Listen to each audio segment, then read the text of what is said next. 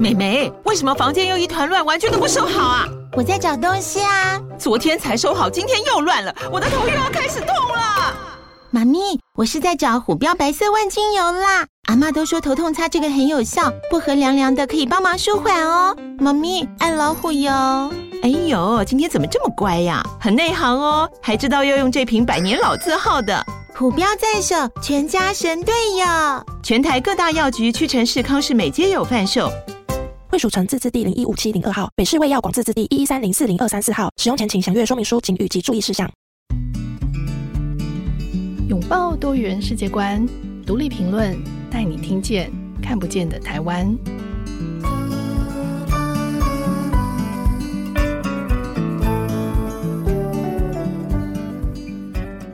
各位听众朋友，大家好，欢迎收听独立评论，我是节目主持人廖云章。八尺门的辩护人啊，这部连续剧是最近超级热门的剧哦。它改编自同名小说，是一部法律悬疑剧。那借由一桩外籍移工的杀人案，牵扯出环环相扣的社会议题，包括都市原住民、外籍移工、死刑以及官商勾结。那这么复杂而沉重的社会议题呢，它却引起广大观众的回响哦。所以，我们今天特别邀请到导演唐福瑞来跟大家聊聊《八尺门的辩护人》背后的精彩故事。欢迎唐福瑞导演。嗯，总监你好，各位听众大家好。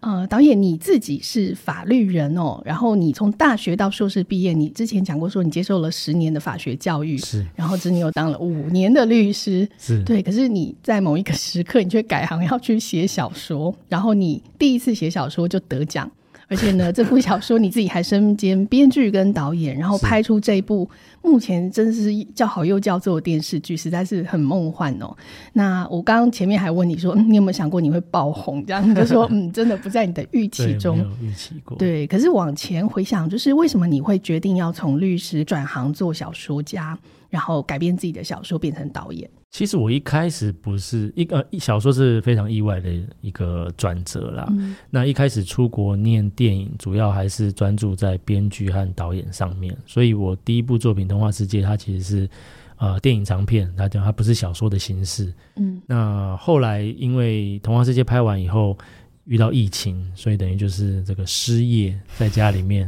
啊、呃、照顾小孩。嗯、那呃当然就看到有这个镜文学的比赛。那其实八尺门那个时候，呃，它是一开始是一个电影的剧本大纲，就是那时候我其实已经着手在想这个故事了。嗯，那因为后来看到有小说的比赛，就觉得，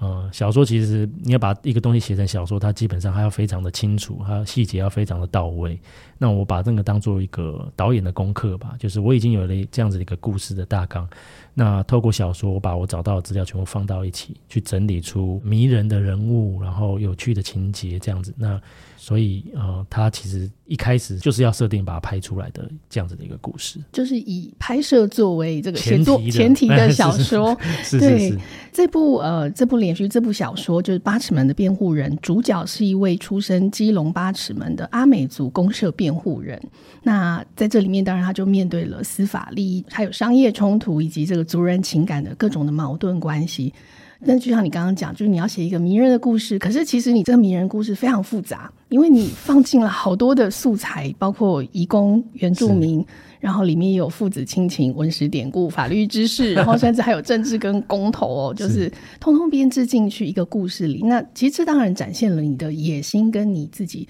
对底层小人物的慈悲。那我们在看的时候，我也会觉得蛮好奇的是，为什么是选择这个基隆八尺门，然后原住民跟外籍移工？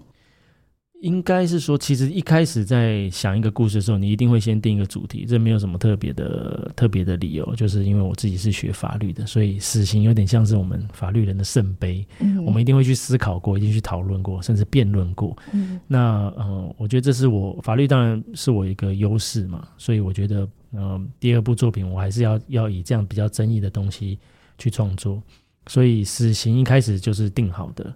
那加入族群的这个元素，主要还是想要找一个新的观点，就是台湾过去的作品比较少从族群的角度去切入看死刑这个制度，所以嗯，死刑和族群放在一起，很自然而然，汤阴生命案就会浮现脑海。嗯、那当然，创作上就想要做一个对照。唐英生命案发生在三十几年前，那现在呢三十几年过去了，嗯、台湾到底有了有没有变化？同样事情假如发生的话，会发生在什么样的人身上？它有什么样不一样的结局？所以就把这个东南亚移工，那把渔远洋渔业拉进来了。那八尺门其实当初有很多的故事发生地点在做选择，高雄其实是。现在台湾远洋渔业最大的基地，嗯，所以那你假如真的要非常符合贴近现实的话，基本上高雄会是个更合理的选择，或者东港哦，是是是，对，或者东港，对 对，所以我觉得很好奇，为什么是八尺门？但是八尺门你调查过以后，你就会知道说，它可以把所有我刚刚讲到那些元素全部拉在一起，嗯，原住民，然后东南亚移工，然后远洋渔业，然后它是有一个历史背景在的，尤其。呃，基隆它其实曾经作为台湾第一大这个门户，它是有非常的复杂的移民的历史。那我觉得这个这些东西让基隆变成一个非常迷人的一个故事发生地。那因为族群它是一个非常重要的一个故事里面的概念嘛，所以我后来就觉得八尺门，嗯，这个地方太迷人了。那另外一个当然小小私人的一个理由啦，就是我小时候曾经在基隆住过一阵子，嗯、所以我对那个地方的气味、嗯、氛围是有一种熟悉的感觉。那我觉得创作其实是很需要这种氛围。当你在写作，你在家里面，在电脑前面，你要怎么样去营造那一个故事的气氛，这些人物的特质，那很大一部分要靠想象。这个想象其实就是需要那种氛围、那种感觉去促成的。是是，其实我在看剧的时候，我也觉得你把基隆的这种，虽然整部剧其实蛮阴郁的，然后也很哀愁，但它又很好看。而且身为一个基隆人，我也觉得你把基隆的某种气味是拍的很迷人。它虽然是那样子阴暗、忧郁的色调，其实这就是我刚刚讲的，就是在写小说的时候，你就顾虑到影像的东西，因为我一开始就设定要把它影剧化，嗯、所以嗯。呃就是就像我讲基隆，姑且不要说它的人文历史，它的地景就是非常有趣、非常迷人。嗯，对，我都有在想说，这戏爆红之后，不知道会不会有人开始要做那个，用以这个八尺门的辩护人开始走读，然后就走你所有的场景。我有看到观光巴士啦，已经看到过，他就是以这个八尺门辩护人拍摄场景作为号召，太好了，有有有有，是是是，所以这也许有很有机会可以翻转，就是基隆作为一个悲情城市这样子的一个面貌，就是一种新的。对，因为一部戏而改变，就像《悲情城市》改变了九分。希望啦，希望啦。嗯、当然不是我有什么业配的，但是更多是因为我觉得，就像我讲了，曾经在那边住过一阵子，所以你知道这个城市它有它非常有趣的地方，它有非常多值得我们去看的东西。是所以，所以说，呃，没有没有任何人拜托我啊，要要做这件事情。但是，我觉得假如能够有这样的结果是，是是很开心的。是你刚刚讲到，就是因为你曾经住过基隆，然后你对基隆的这些文史是有一定的掌握，还有这些地景，然后你想要。呃，呈现它，但是难道所有的你写作的内容都是这样的填调吗？好像我记得你说过你，你用的方法是一个很特别，叫做“秀才不出门”式的填调法，因为你呃里面的小说这些人物都是老实说是蛮多元，然后很细致。是可是我们就在想说，那你到底花多少时间做填调？你怎么可能可以掌握这么细致的人物的这个心理的状态？其实呃，小说动笔写大概花了十个月左右，嗯，但是在此之前确实很。长一段时间，大概将近有一年多的时间，都是在找资料，在阅读资料。那呃，尤其有一段时间是跨到我在美国念书的最后一段时间，所以在那个时候，当然你要收集台湾的资料又更困难。那当然这也是我自己习惯的做法，因为我以前法律念到硕士，念研究所嘛，所以很习惯去这个国家图书馆去找论文、期刊论文来看。嗯那这其实就是我一开始在思考故事、思考人物的时候在做的事情，就是去找期刊论文。那因为呃，我写的题材其实有非常非常丰富的研究资料，尤其是八尺门，因为八尺门它，嗯、大家只要真的去国家图书馆搜寻，它其实有非常多，甚至是比较近几年的这样子的调查报告也好，蹲点的观察的资料也好。那所以这些东西就等于是其实是第一手的观察的讯息。那呃，那时候帮助我非常多了，所以这其实就当然也是我自己的习惯啊，就前期会主要是着重在阅读，那包含远洋渔业也是，包含原住民，包含移工，其实那个资料太丰富了，其实是读不完的。那到最后你只能挑重点读。那当你阅读了一定的资料，你会对于人物有一定想法以后，你才会找有没有类似相似背景的人来做访问。嗯，对，那这个其实因为我刚好认识几个阿美族的朋友，而且他们刚好是基隆那边在地的，哦、所以我就又更贴近这个童保局的设定。是，那主角确定了以后，接下来的一些配角是回了台湾以后才去再去继续去找相关的这样子的一个呃背景的人。那像我有遇到一个阿美族的远洋渔业的渔工，嗯，啊，他当然不是住在基隆，他是住在新北，但是他有这样子一个经历，而且他也是都市原住民二代。那这些呃，先先透过阅读确认人物的方向然后，再去找更精确的人来做访问，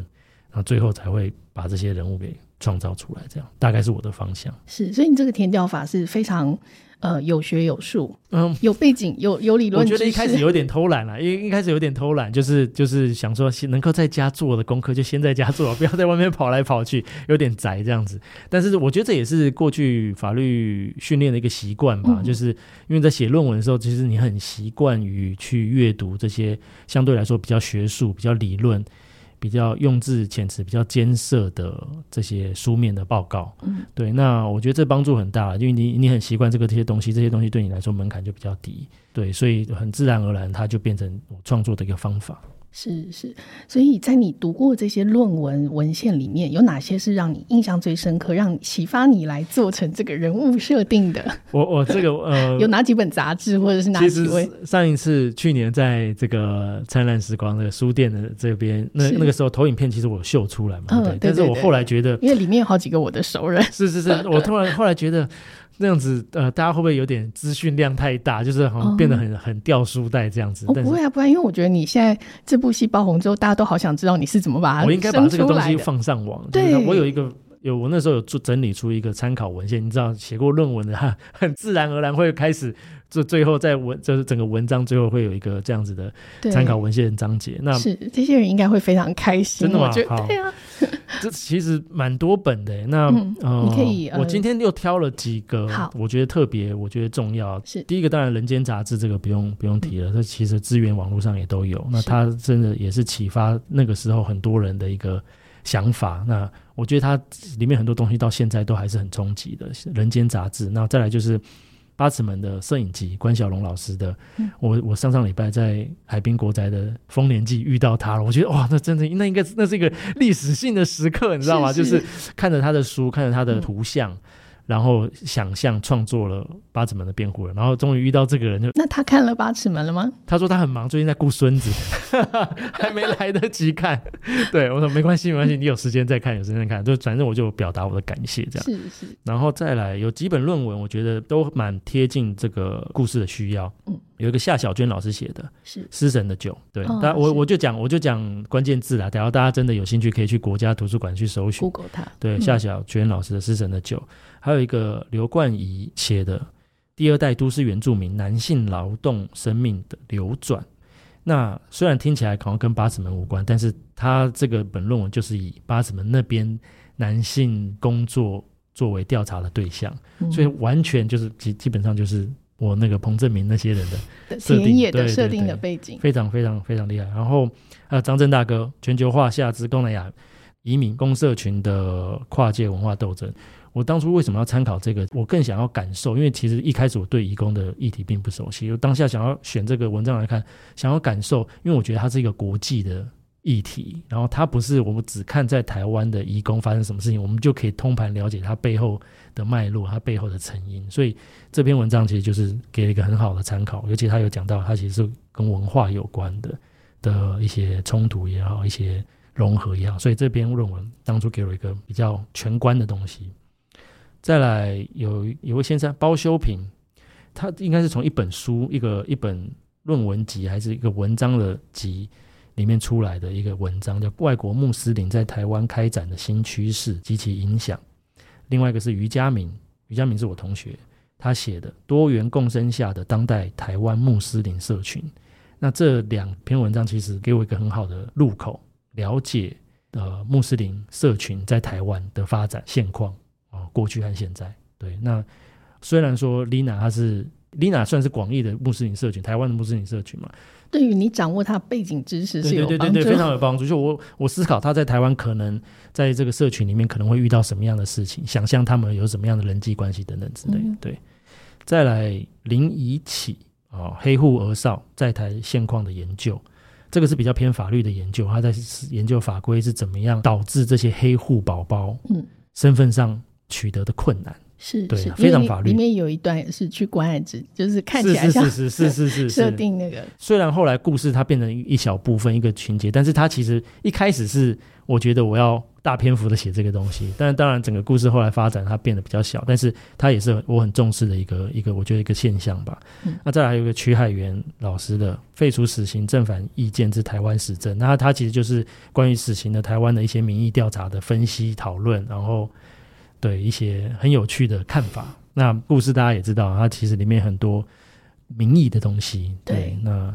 这个这一本研究论文其实也给我很大的冲击吧。一开始也没有特别那么感受那么深，说关于民意对于死刑这件事情的看法，它是这么的矛盾分歧，所以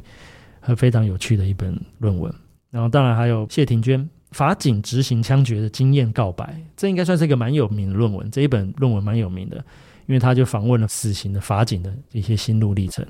然后绿色和平的报道，还有报道者的血泪渔场，大概这些。嗯、是是，因为里面是跟愚公有关的。对对对。所以其实你读了这么多的论文，然后吸收、消化，然后塑造你的人物，然后开始进入选角，然后拍片。在这个拍片的过程当中，你自己觉得最困难的部分是是什么？就是说。我觉得很有你很厉害一点是，这个戏剧的本身是很议题是很沉重的，是是是。可是请你把它拍的还蛮轻快的，就是大家在我，我觉得我这个人的风格嘛，就是假如有我们我们有面对面接触过，你就应该会知道我这个人就是比较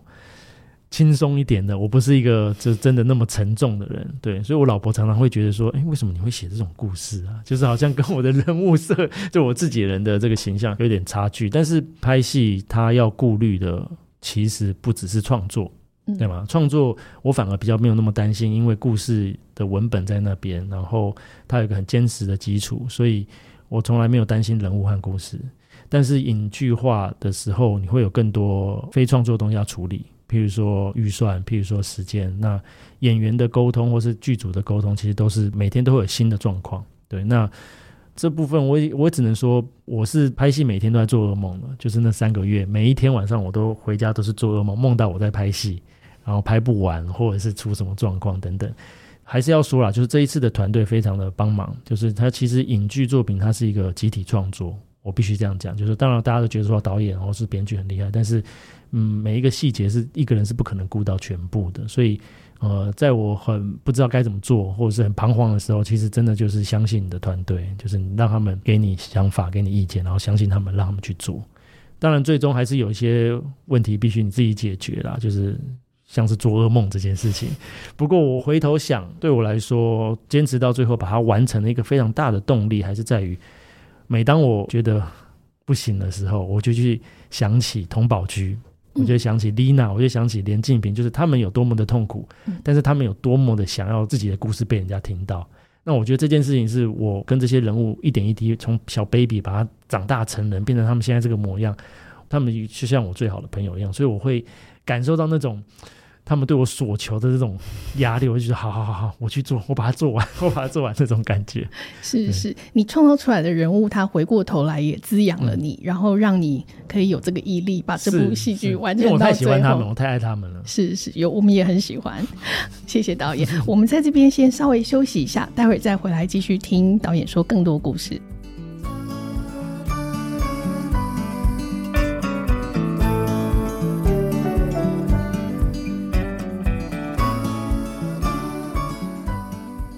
回到节目，今天我们邀请到来宾是戏剧《八尺门的辩护人》导演唐福瑞。刚刚前面我们跟导演谈了很多，就是你在编写这部小说、这部戏剧背后的这个心路历程，以及最痛苦的这个阶段哦。那我我觉得这故事里面很厉害的是，你有传统经典的法庭故事，嗯、然后就是有好人、坏人、可怜人。所以其实对于就算不熟悉这个沉重议题的人来讲，大家都还是可以很顺的看下去。很多人都跟我说，也很好看，而且某种程度。颠覆他们的刻板印象跟歧视。然后在剧中呢，其实你安排了两对的父子关系，嗯、是好像很刻意的，就是 一对是老童跟童宝驹，他们是。这个都市原住民，然后连正仪跟连敬平是法官父子，就是两个，你看在族群阶级的位置上都是距离很远的，对比很强。可是呢，你又让这两个儿子有一个共同的状态，是他们都想逃离他们的父亲，是，然后呢，他逃离他们的父亲，但他们俩在在同一个场域，他们又创造出一种类似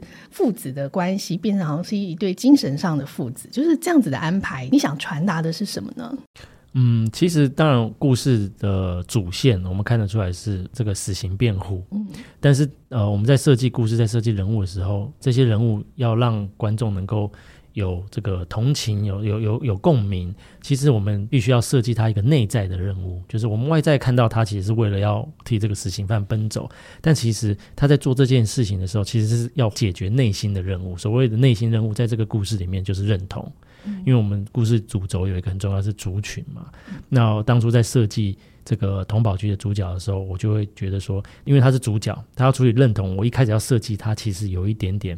他没有办法接受自己的出身，所以他这个人物的历程就变得从一开始他是为了要逃离部落，但到最后他等于是回归了。那像连晋平就是反面的设计，然后就是这样的两个人物才能够搭配的起来。他一开始其实都是顺从他父亲的所有的安排，包含连女朋友。未来的人生大事可能都非常听话的一个孩子，他跟童宝驹非常不像，但是在这个处理这个外在人物死刑辩护的过程中，我们发现他的人人物历程是，他开始了解到自己其实不想要跟父亲一样，那这其实就是一个不同的方向，但是两个人放在一起。对比之下，它就会产生非常有趣的意义。那为什么要设计父子关系呢？我们刚刚讲认同嘛，那因为我觉得说认同这个问题，你要怎么呈现，你要怎么影像化，其实最直接的其实就是亲子之间的关系。当你在对抗你的父亲的时候，其实你是在对抗他背后所代表的那一群人、那一群价值、那一样的文化。那这个在同家也好，在连家也好，都是一样的状况。对，所以说呃，设计了父子关系，而且其实父子关系。我觉得是蛮难的啦，我任何关系其实都有困难的地方，但是父子关系它真的是蛮特别的，就是相较于其他来说，它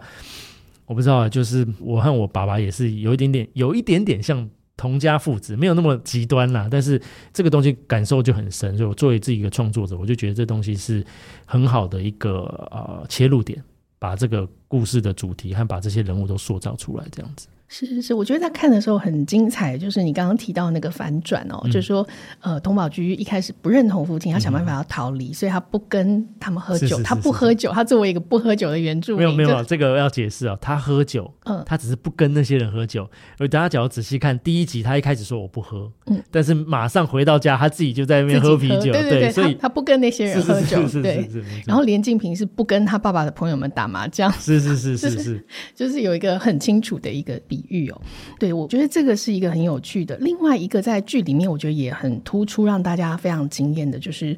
剧中主角的语言能力非常厉害，对，我是找了一些语言天才来，是，这太厉害。比如说，呃，剧中这个饰演通宝居的李明顺，他是马来西亚人嘛，对，然后他需要，他这里面需要学阿美族语，然后这里面的死刑犯阿布是印尼留学生，对，那可是他不会讲爪哇语，可是他在里面被设定是他只会讲爪哇语，没错，对，然后同时这个演外籍看护的这个丽娜，这个雷佳娜，她她是最厉，对对，她最。厉害，他需要学印尼语、爪哇语，还有这个印尼腔调的中文。对对，所以你一个是我觉得你这个设计非常厉害，可是再来是你为什么要这么强调语言的重要性？其实，呃，在写小说的时候，一开始我还没思考到语言这个东西，嗯，对。但是写着写着写着，我发现它是语言在这个故事变得非常非常重要。那其实我在小说的后记里面有提到，大家可能已经听了烦，但是我还是再讲一次，就是语言它其实它有三个面向啦，就是第一个它。呃，使用语言其实标示着权力和认同的动态的消长。你跟什么样的人讲什么样的话，在什么时间点怎么说，其实都透露出彼此之间权力的关系。像是童宝駒，他一开始拒绝跟他的族人讲母语，是到最后他在法庭上使用母语这件事情，其实就可以很强烈，它是一个很具体的例子。那再来第二个面向，就是说我们在法庭上。呃，被告他始终是处于一个失语的状态。那不管你是讲什么语言，都是的。就算你是讲的是中文、华语，其实不懂法律专业的人，基本上你有点像是一个哑巴一样。那这种失语的状态，其实在精神障碍的人身上，在外籍人士的身上又更严重。那其实就变成我的故事的这个里面这个死刑犯，他是一个讲呃少数方言的一个印尼人，而且他的精神状况确实有一点点问题，所以把诸多不利加在他身上，设计成为这个呃死刑犯的人物。那再来第三个面向，其实刚刚有提到，就是法律其实也是一种语言啦，就是我们都都讲一样的华语中文，但是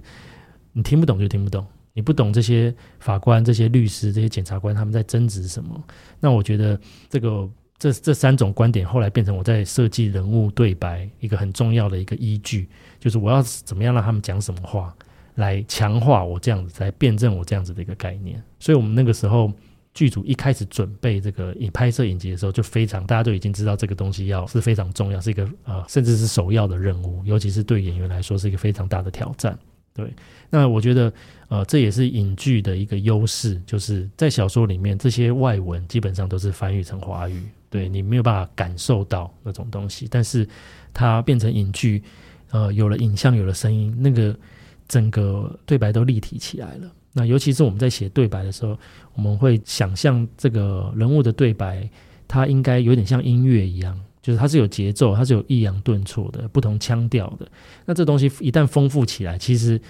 自然而然，你会觉得那个人物很立体，你会觉得整个整个故事的氛围很厚实，因为它就是我们日常生活中会遇到的事情。我们就算我们都是讲 讲台语、讲华语，其实我们有不同的腔，我们不同的用法，我们不同的抑扬顿挫，怎样在不同情况下有不同的情绪。所以当初在呃影剧化的时候，就觉得语言，然后这些对白必须要对像音乐一样，这样这样此起彼落，然后变成把它视为一个整体去看待它。对那。剧组花了非常大的功夫啦，翻译啊，然后请语言老师在现场盯啊，然后后来剪接的时候也要特别注意说哪几句，假如是讲不好要把它剪掉啊，等等之类，就对，这是我当初设定的目标，希望它是一个很丰富的语言。是，所以演员他们在学这么多外语的时候，有有遇到什么样的困难吗？有啊，有啊，有啊。那个顺哥，就李明顺，他很常就说导演这好难哦。然后，但确实真的阿美语有一些舌弹舌的音，真的不是普通人可以做到的。但是我觉得这里有一点非常有趣，就是说学到后来，顺哥就跟我讲说，他发现其实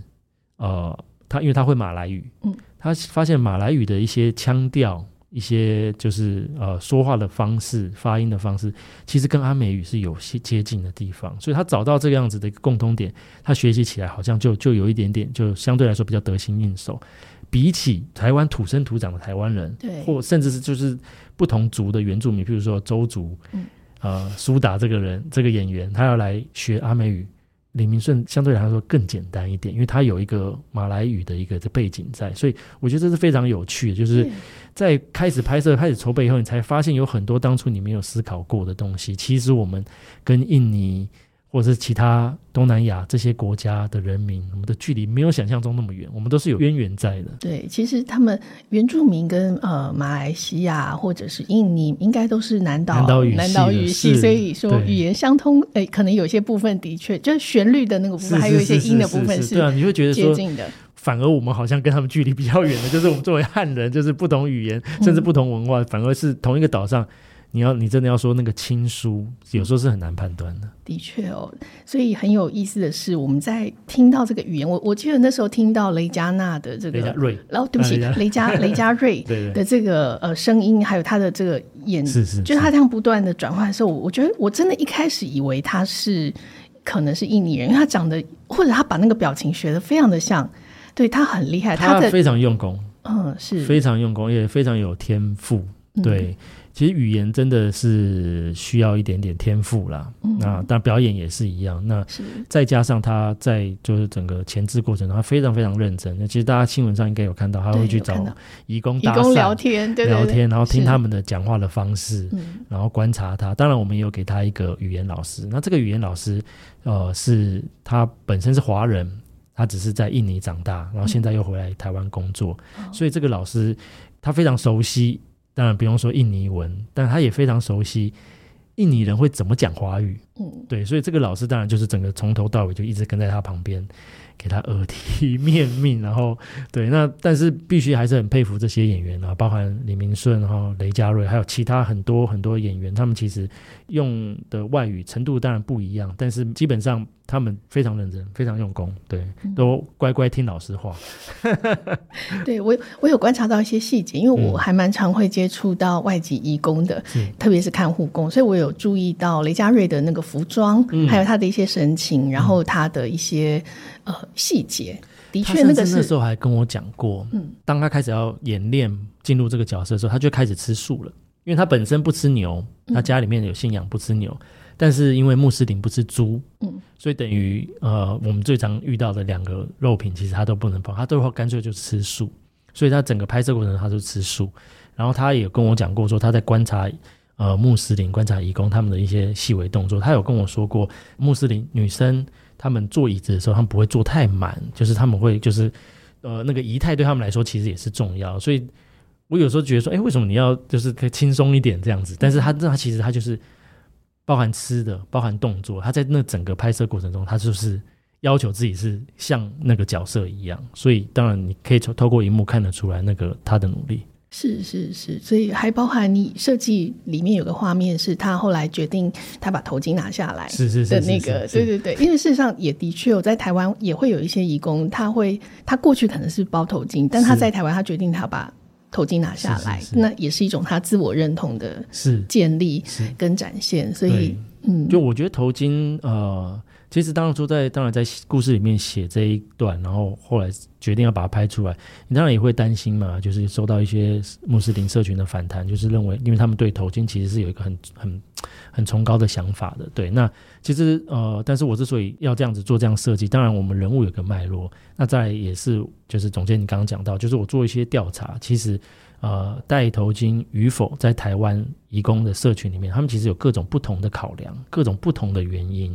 他并不是说他背弃自己的信仰，并不是说他不认同自己的文化，这其实是两件事情的。那呃，当然在影集里面，我们可以看到说他其实。他其实就很清楚，他就想要寻找自己到底是什么人。嗯、那这个跟我刚刚讲到的童宝军和连晋平的认同其实是一样的。是对，丽娜在处理这个命案的过程中，同样也是在处理她内心认同的问题。是是是，所以小说里面其实是写的这个部分是写比较多，但是我觉得通过影剧，所以我们那时候一边看也，就我跟张生说，嗯，对。然后他就说导演已经很厉害，他很多事情是不能够演出来的，是是是因为那个用小说比较容易。对，对，但是我觉得在。包括头巾的穿与脱这件事情，就是你已经展现了很多。我们那个时候是每一场都跟雷佳瑞坐下来，我跟他讨论、这一场你会不会戴头巾，所以也不是我一开始对丽娜的想象说哦这边戴这边不戴，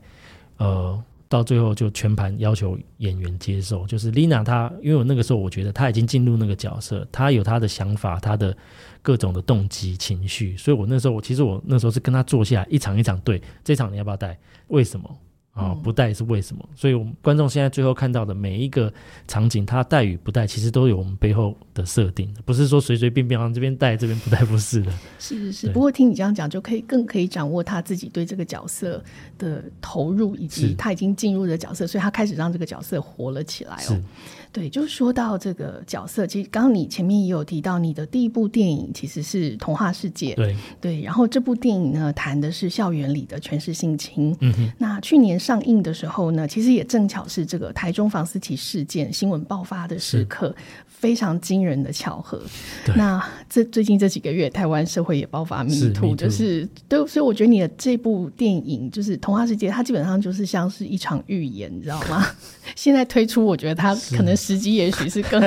对，大家还是可以去 Disney Plus 看。对，大家还是可以去看一 下。这这部片也非常的惊人，这样很好，很好看。那这次在这个八尺门的辩护人影集当中，其实你有引述这个学者的论文。你刚刚其实有提到，就是这个徐徐徐老师就是提到说，台湾民意对于废除死刑的态度。那其实我就觉得你好像。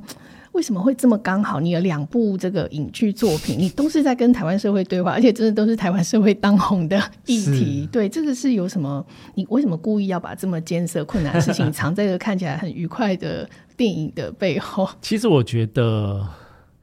这个东西是你很难去刻意去搭配什么趋势啊。嗯、但是，呃，我觉得不论是 Me Too 也好，或者是死刑也好，或是其他更相对来说也是很沉重的议题也好，其实它就是当当代现在不断会在发生的事情。所以，呃，我反而没有觉得特别觉得它凑巧，就是。任何时候都是一个非常适适合思考这些事情的 的时刻。嗯，那为什么都想要透过故事来讲述这样子比较艰涩、比较沉重的议题？对，嗯，我我最直观的想，当然，呃，跟我的法律的背景有很大的相关了，就是因为法律在学校呃训练怎么样的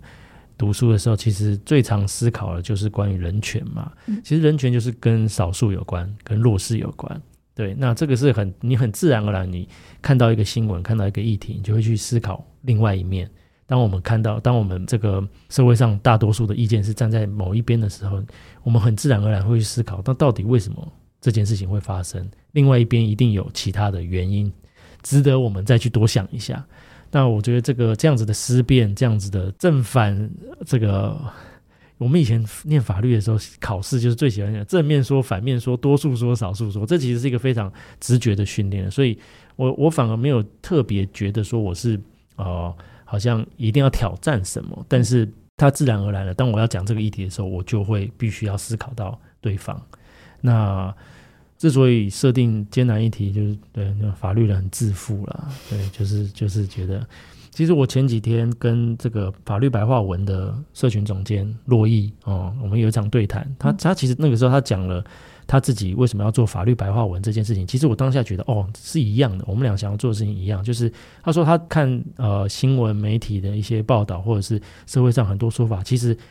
都是很单向的，就是他是不足的，他没有通盘思考说两边的权利利害关系的。那他很想要做这件事情。当呃这个社会上呃风向也好，或者呃评论也好，一面倒的在讲述某个议题的时候，他就希望说能够做一点人家平常不会看到的事情，然后触发大家去思考。那其实我在写《八尺门的辩护人》，其实用意也是这样，就是我也没有特别要站在哪一边。我相信大家看完影集也能够明白，我没有一昧的要求说观众接受什么样的价值。但是如果大家看完能够正反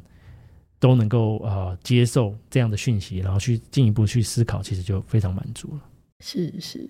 那最后我想请问导演哦，就是您自己作为导演，然后你也是原著小说的作者。所以现在书也出了，书去年就出了，剧现在也播了，然后对大家还可以追。那你会建议大家先追剧还是先看小说？这个问题最近开始越来越多人问，我这边公开的呼吁一下，嗯、是 就是我觉得，如果如果你不是平常非常呃习惯阅读小说文字，也四百多页其实也蛮厚的，那我会建议先看剧。嗯，那当然你看完剧以后。如果你对人物、对这些人物、对他们感兴趣，对这些议题你感兴趣，那你再去看书，因为书里面对于这些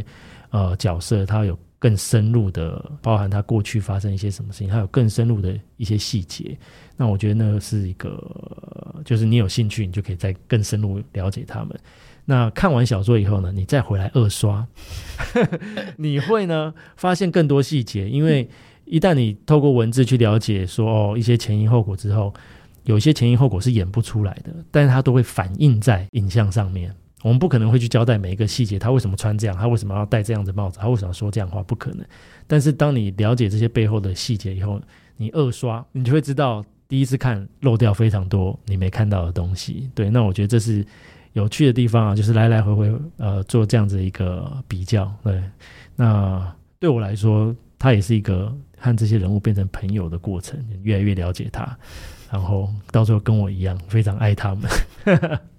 OK，好，非常好的答案哦。对，我我没有想到你会这样回答，但是我觉得非常有趣。那我要我已经看完剧了，所以我应该可以再回去看一下小说，是是是再再 review 一次有哪些是漏掉，或者是小说里面写了，然后剧里面也演出来的。好，今天非常谢谢导演精彩的分享。那大家如果喜欢我们的节目，欢迎在收听平台上给我们五颗星留言，或是写信跟我们分享你对八尺门的辩护人的看法。那或者你们观察到了更多的细节。也欢迎分享给我们，我们会再转寄给导演哦。好的，是。那喜欢独立评论的朋友，不要忘记订《闯天下》跟《听天下》的 Podcast，收听更多我们的精彩节目。今天就到这里，独立评论下次的更新时间是九月十五号，请大家记得准时收听。我们下次见，拜拜，导演，拜拜，拜拜，大家拜拜。